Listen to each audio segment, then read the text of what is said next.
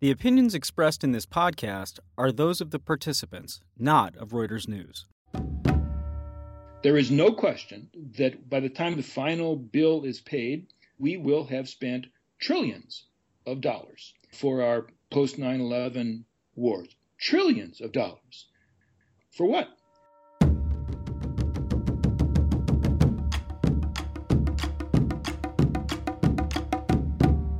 Was the exact moment when the United States became inextricably bound up with the Middle East? Was it with the invasion of Iraq in 2003? Was it the intervention in Kuwait in 1991? This week on War College, we talk to someone who puts that date a little further back.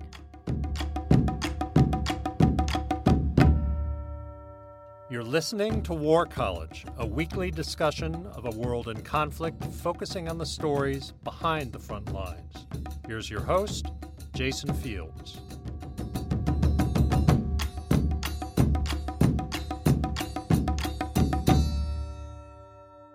Hello, and welcome to War College.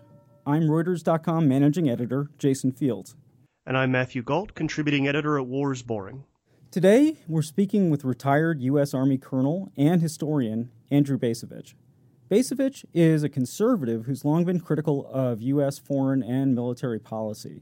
His newest book, America's War for the Greater Middle East, details U.S. involvement in the region over the past four decades. Andrew, thank you so much for joining us. Glad to be with you. Well, you've taken on uh, just uh, about the most complex subject you probably could. Can we just start off with a very, very basic question, which is what is America's military strategy right now as you see it?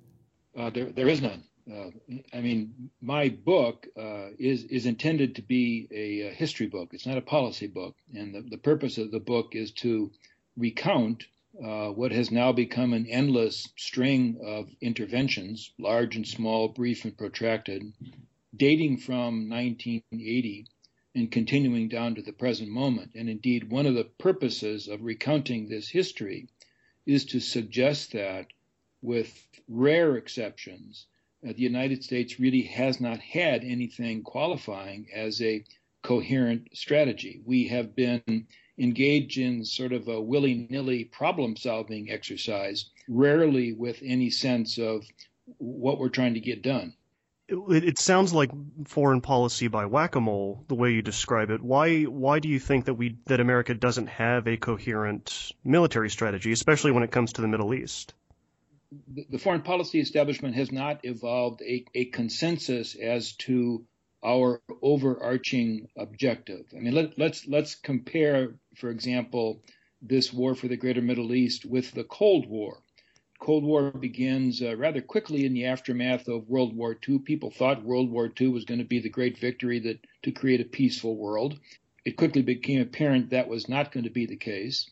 And as early as 1947, the foreign policy establishment had evolved an approach to dealing with the threat posed by the Soviet Union and more broadly uh, by communism, and that, that approach was called containment. It, it was controversial initially uh, in the sense that, as a strategy devised by the Democratic Truman administration, uh, there were Republicans who insisted that containment was not enough. But when Dwight D. Eisenhower became president in 1953, a Republican, he basically affirmed and embraced the idea of containment. And so we had a, a the nexus of a bipartisan approach to dealing with the threat uh, posed by the Soviet Union. By no means did all subsequent administrations faithfully adhere to that in all in all respects, but by and large, containment became a vector that shaped U.S. policy. There has not been any equivalent of that uh, in the war for the greater Middle East. But the Middle East, though, I mean, sorry, I should say that at least some of the Middle East uh, in the current situation comes from the Cold War, doesn't it? I mean, the Syrians not only are allied with the Russians, but I mean, many of the countries in the Middle East are actually using former Soviet weaponry still. Do you see any roots in the policy of containment in what's currently going on? Uh, yes. I mean, I, I, think I'd expand your point. I mean, it's not simply that the, the predicament that we're wrestling with bears some imprint carried over from the Cold War. I think more importantly, it bears an imprint carried over from the decades prior to the Cold War, when, when the Middle East was a, a target of European uh, imperialism. I mean, most famously in the wake of World War One, when the Brits primarily, but the Brits uh, in collaboration with the French, basically carved up the Ottoman Empire and, and, created what we call the Middle East to suit their own purposes. So yes, emphatically, if we if we want to understand the complexity of the situation, we certainly have to look beyond and prior to this period of recurring U.S. military involvement. That's, that's certainly the case. My own book, however, takes a narrower frame, and I'm trying to explain why the United States has employed its military with the consistency that it has since 1980, what the United States was trying to achieve in its various interventions, what actually it did achieve, and with what consequences. Uh, so I take your point about the importance of acknowledging a broader historical context. My particular focus has been on the misuse of American military power in this region. What is what? Where's the starting point? What incident or events do you see as the as the right jumping off point? Yeah, my jumping off point is the uh, promulgation of the Carter Doctrine in January of 1980. Uh, you remember the Carter Doctrine is a declaration by President Carter uh, designating the Persian Gulf as a vital U.S. national security interest and indeed as a place that the United States now was willing to fight for. And it's important, I think, to remind ourselves that prior to 1980, meaning in the early decades of the Cold War, the United States was certainly prepared to fight uh, for Western Europe. The United States had fought two wars, one in Korea, one in Vietnam, uh, in East Asia, and was willing to fight another one if, if need be. Prior to 1980, there had, there had been no interest or willingness or commitment to fight anywhere in the Middle East. It was the, the Middle East was a peripheral place as far as, as the Pentagon was concerned. All that begins to change as a consequence of Carter's declaration. In essence, and by no means do I think Carter understood what was about to occur, but Carter initiated what turns out to be a full fledged militarization of, of U.S. policy in the region. The very first intervention, albeit a small but a very unsuccessful one, occurs on Carter's watch he attempts to rescue the hostages held in Iran, the failed mission at, at, at Desert One. But really, that opens the floodgates to what becomes a now very long series of interventions uh, undertaken by every one of the subsequent administrations down to the present moment. Stated purposes, uh, varying, you know, sometimes uh, it's we're doing this to spread democracy. Sometimes we're doing this for humanitarian purposes. Sometimes we're doing this to, you know, take care of evildoers, uh, but never uh, resulting in anything like the success expected by the architects of policy. And I would argue, uh, having, for all practical purposes, made matters worse uh, as a direct consequence of our interventionism. Well, it's actually it's interesting. Uh, I think that there are a lot of people who may not have been aware or know the history to think about. I mean, Carter, and please believe me, this is not in defense in any way. It's actually, I just want to put a little bit of history into it. I was thinking, I mean, we were coming out of uh, also a huge energy crisis um, where he went on TV wearing a sweater and uh, the world went mad. I mean, so it's interesting because there, I, you got to, and you probably know much better than I do, but I mean, it, it seemed like there's a very keen economic interest in addition to everything that was happening with Iran when he, when Carter made that declaration. Was that fair to say? Oh heavens, yes. I mean, so, so there is a context there uh, as as well. Carter's speech, January 1980. 1980 is, of course, a presidential election year. Carter looks like a very vulnerable incumbent. So there is a there is a domestic political element here. Uh, that Carter needs to look strong, needs to look decisive if he's going to have a chance to win a second term. That's one factor. There are geopolitical factors. The, the Iranian Revolution, which uh, topples a valued U.S. ally in the region that brings to power an anti American revolutionary ideology in Iran.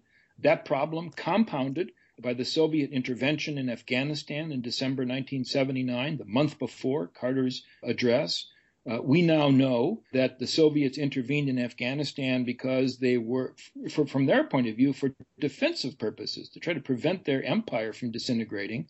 At the time, however, the perception was that the Soviet intervention in Afghanistan w- was a precursor, uh, that the Soviets were on the march, that they were going to march from Afghanistan to Iran, from Iran to Saudi Arabia. And in retrospect, we would say all that is absurd but nonetheless, things seem to be uh, in a very precarious situation. And at the time, it, it appeared that the American way of life itself uh, was contingent upon having access to Persian Gulf oil. Again, today we would say that's not true. But in 1979, it appeared to be true. So we have a convergence of factors that lead Jimmy Carter to undertake this this initiative. And I think your, your key point here is you made reference to the appearing appearing on TV in a cardigan sweater. But more important than that, he had appeared on television in the summer of 1979, making his famous malaise speech, a term that, of course, he doesn't use in his speech, but making a speech that basically says to the American people, "Hey, look, we're, we're going down the wrong path. We've gone we've gone down the wrong path in a moral sense." we need to recover our values. We need to return to, to, to where we were when we launched this American experiment. And Carter said, and the way to do that is to wean ourselves from this dependence upon foreign oil, to turn away from a way of life that, that hinges on uh, the acquisition of material goods. I mean, it was it was a call for a, a, great awakening. It was a, it was it was an argument saturated really in religiosity, in a, in a spiritual a, a, summons of a spiritual renewal, and frankly, it just didn't sell. Uh, and I think Carter ultimately accepts that. So his his State of the Union address in January really is a capitulation, a recognition that he's not going to get the American people to change their way of life. The American people want more, not less. They don't want to sacrifice.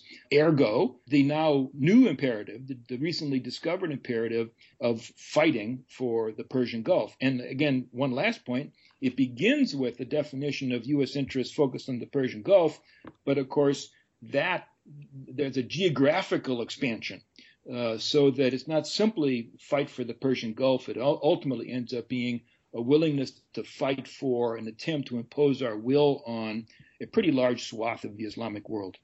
Why? How did we? Maybe this is too big of a question, but how did we go from that place, like the way you describe it, from from Carter's perspective and from the American people's perspective?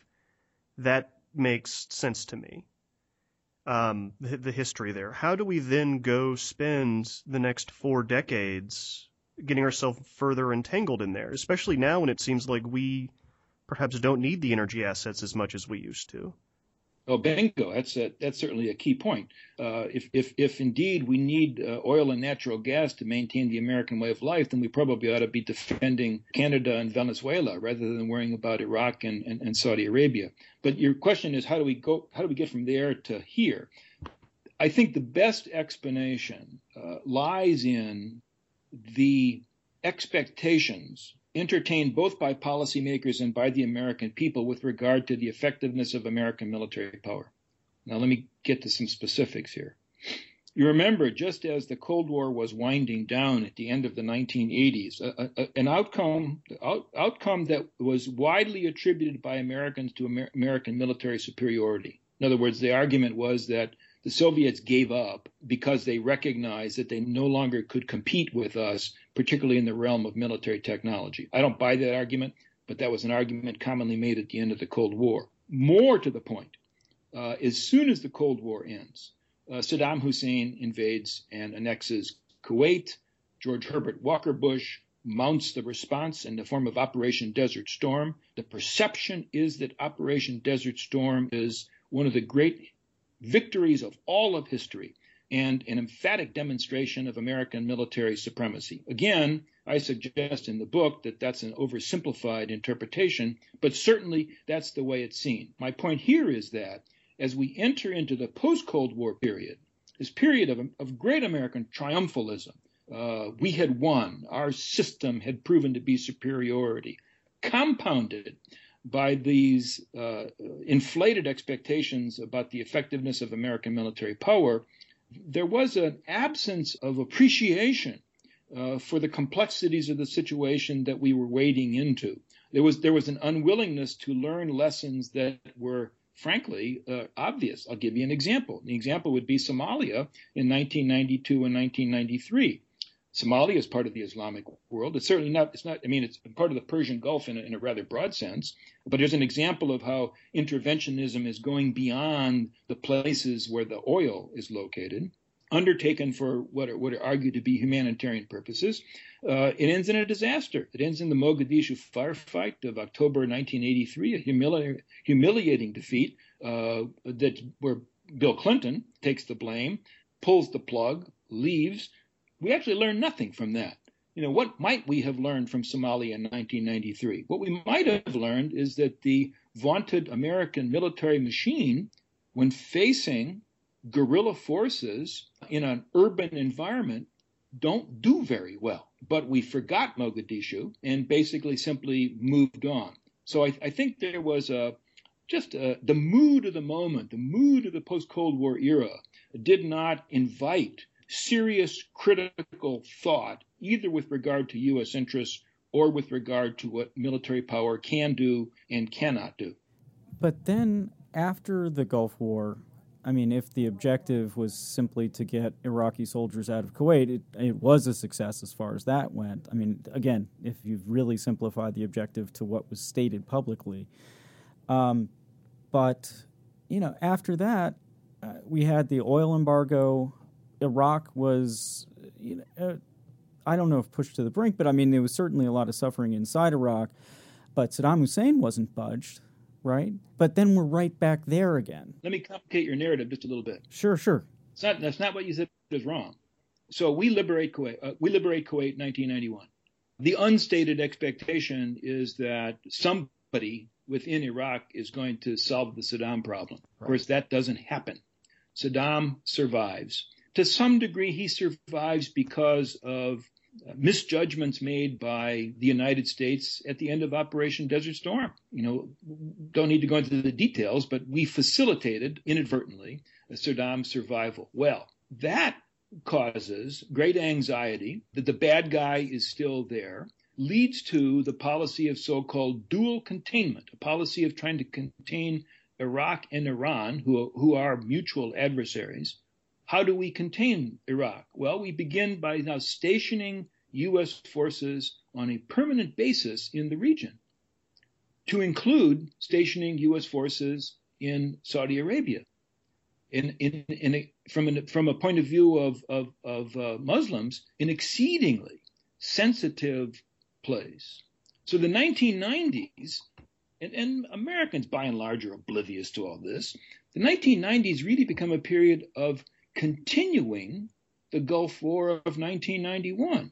We spend the entire decade flying combat air patrols in Iraqi airspace, frequently, frequently bombing Iraqi targets.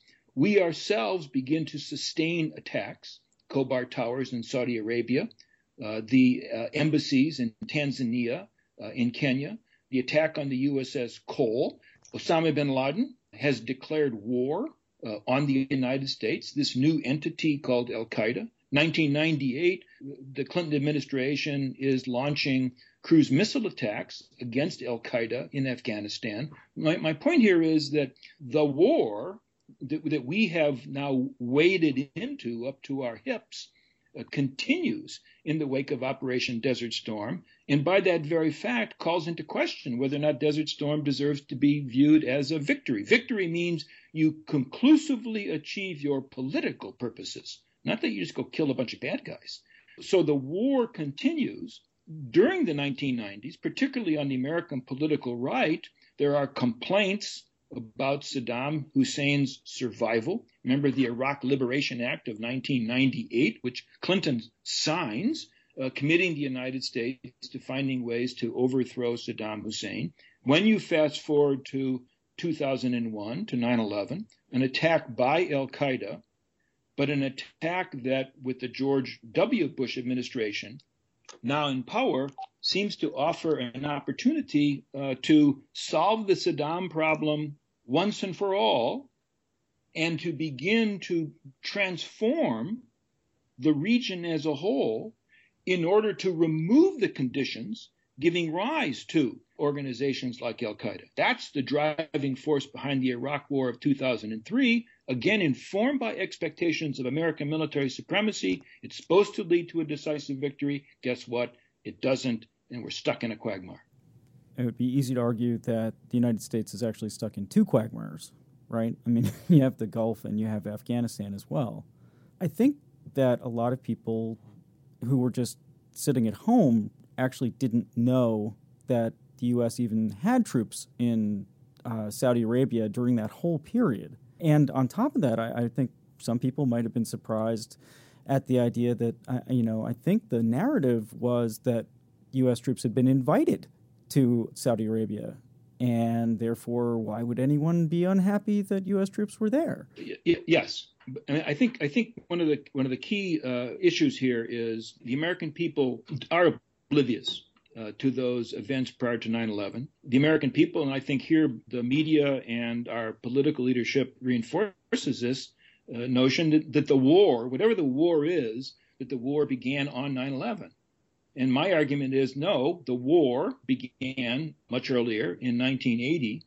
And in order to understand why 9 11 occurred and, and the events subsequent to 9 11, it's, it's very important to take on board the U.S. military experience in the region from 1980 up to 2001. We were already in a situation that we did not understand, and the response of the George W. Bush administration was basically to dive in more deeply as a result of 9 11. Why don't we just cut and run? Why don't we just leave now? Well, uh, because the place is a mess. I, I would argue strongly uh, that simply trying harder is not going to produce any more positive results than we've achieved thus far. That there is a requirement to demilitarize, to move toward the demilitarization, to move toward to move toward a disengaging the U.S. military from the region, but it can't be done overnight. We can't just sort of walk away from it. Uh, I think that to the extent that there, first of all, I would argue strongly uh, that that there are alternatives. I mean, to some degree, it seems to me that the the public discussion of our ongoing military involvement in the region seems to be premised on the assumption that we, we have no choice. We we have to keep doing what we're doing. Uh, I'd argue that the most powerful country in the world ought to have choices.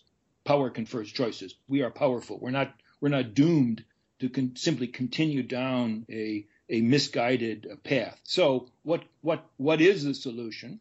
I think the solution is to to begin moving the powers in the region to accept responsibility for policing the region, for restoring some element of stability. The proximate threat to stability, of course, is is ISIS. But when you think about it, ISIS is a probably has what 30,000 maybe 30,000 fighters, uh, no navy, no air force, very few heavy weapons, uh, no significant resource base, uh, no allies to speak of. They are certainly vicious killers, but we're not talking the Wehrmacht here. And my argument would be that were those parties for whom ISIS is an existential threat, and that's Iran, Iraq, Saudi Arabia, Jordan, Turkey, were those countries to recognize that they have a common interest to deal with that threat, they could do so. And we, having made a hash of things, could begin to extricate ourselves militarily. Now, that is a tall order, and it's a tall order because those countries I ticked, I just ticked off, for the most part, have gripes with one another uh, related to geopolitical interests, related to sectarian differences, various factors. And so the diplomatic challenge of the United States is to get them to set aside those differences and to recognize that, that there is a transcendent common interest. And again, I'm not trying to suggest that that's somehow easy and we could do it by next Tuesday, but I would argue strongly that simply doubling down on this U.S. military commitment, now going on four decades long without without showing signs of success, simply trying harder isn't gonna isn't gonna get us the outcome we want. But it's I that makes absolute sense to me. There is one thing I don't know that it's a counterpoint. It's just an interesting sort of to the side is that the U.S. It's not that everybody wants the U.S. out of the region either, right? I mean, uh, Saudi Arabia, while it's a complicated ally, and there, there's certainly uh, arguments being made about just how much Saudi Arabia might be undermining the U.S. welfare, but they also count on the U.S. for all of the equipment. I assume we do enormous amount of their training too. All of the Gulf states seem to, I mean, they're actually happy to have U.S. forces in the region, right? I mean, they, they're more scared of Iran than they are of uh, having us around. Basically, that's probably true. It's, it's not clear to me that the policy of the United States needs to hinge on trying to make Saudi Arabia happy. I mean, you described them as an ally, a complicated ally. I, I, don't, I don't even know that I would accept that judgment. Saudi behavior uh, in promoting radical Islamism, uh, as I understand it, doing that in, in order to try to export uh, their own domestic problems, in many respects has has helped to create this mess. I guess it's uh, in, in in diplomatic circles, it's a little bit impolite to say that out loud, but but the evidence seems to be overwhelming. You know, they're not our ally. They're not our friend. Now, you know, they have a right to exist. They have legitimate interests. Uh, to the extent that their interests coincide with ours, then we should try to be helpful or supportive. But but the notion that somehow the United States needs to maintain its military presence in the region because the royal family in Saudi Arabia finds it convenient uh, is something, something I personally wouldn't buy into. I mean, if it were a no-cost proposition to us, as in, in some senses, I guess it was during the 1950s, 1960s, are relatively no cost, then maybe you could do it. But and this is you know this is one of the things that that, I, that strikes me about this war, as I as I call it, and that is the remarkable uh, reluctance to tote up the costs and the implications of those costs. I mean, we've lost thousands of soldiers in one war, Iraq, that was utterly unnecessary, and in another war, Afghanistan, which uh, uh, frankly, has been mismanaged. We've got tens of thousands of young Americans who've had their lives shattered, uh, damaged beyond repair, whether we're talking about physical wounds or psychological wounds.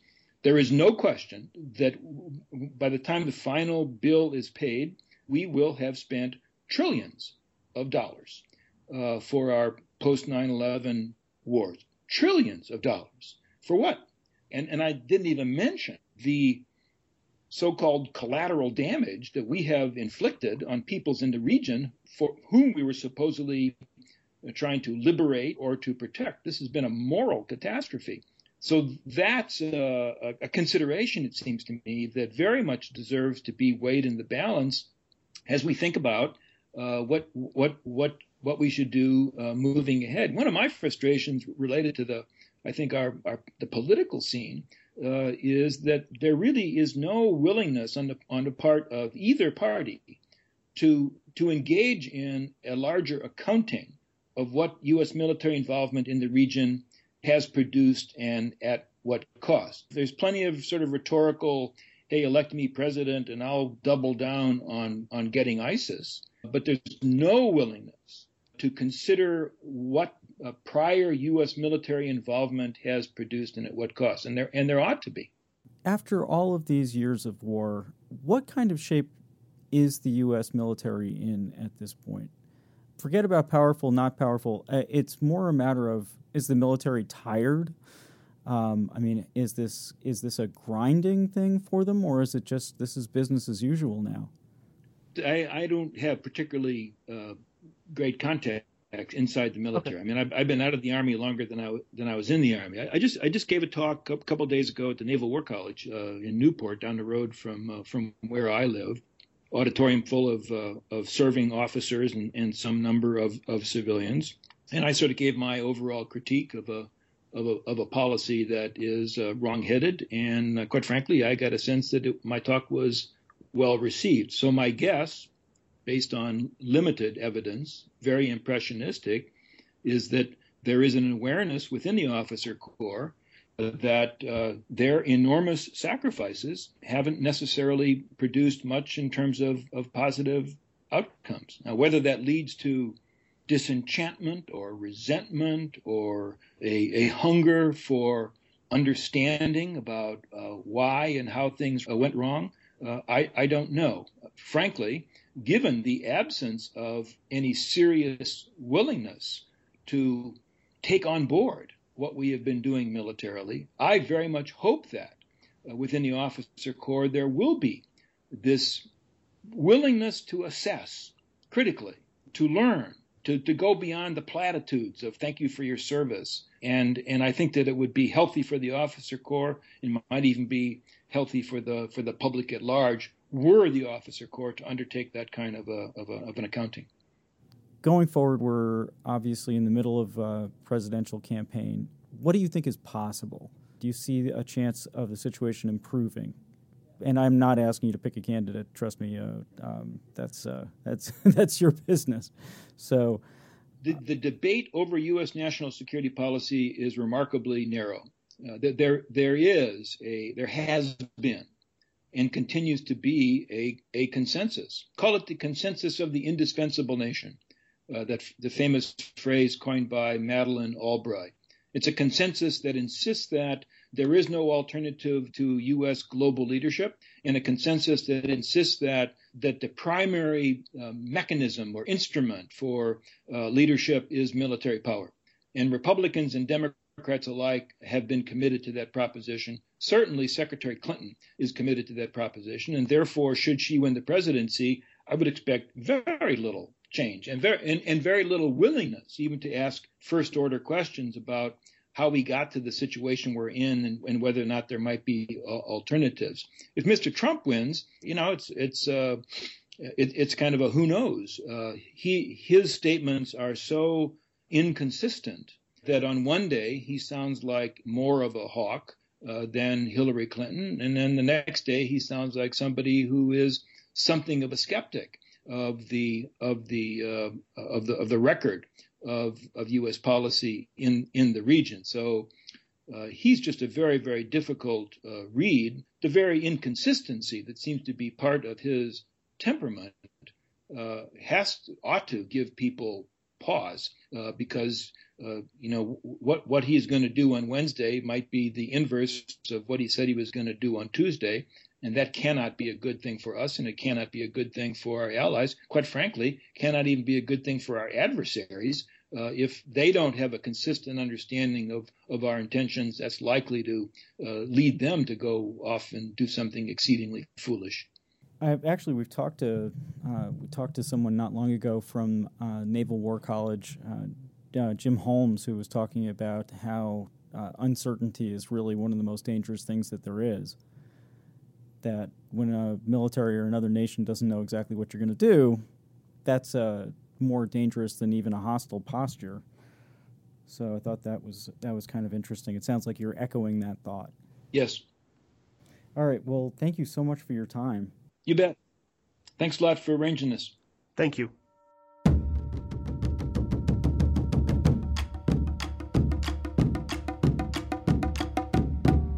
Thanks for listening to this week's show. If you're listening to War College via SoundCloud, you may want to hear other episodes about hardware, strategy, and tactics. So, try subscribing. The show's available on iTunes. You can reach us at any time by tweeting at us. We're at war underscore college. If you do, you can criticize us, praise us, or just send in ideas for shows you'd like to hear. War College was created by me and Craig Heddick. Matthew Gault co hosts the show, and our producer this week was Bethel Hampton, whose ears are so sensitive she knows whether a tree falling in the forest with no one around to hear it actually makes a sound.